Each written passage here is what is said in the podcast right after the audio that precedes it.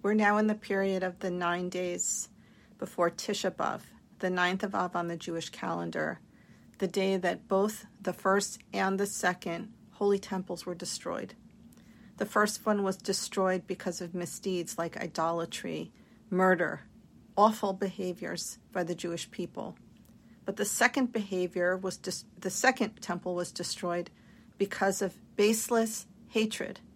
And that is to say, the Jewish people were performing the commandments in the Torah, but they still hated for absolutely no reason each other. They didn't get along.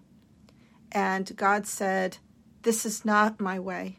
My way is not to perform the commandments, but to hate on your fellow Jew.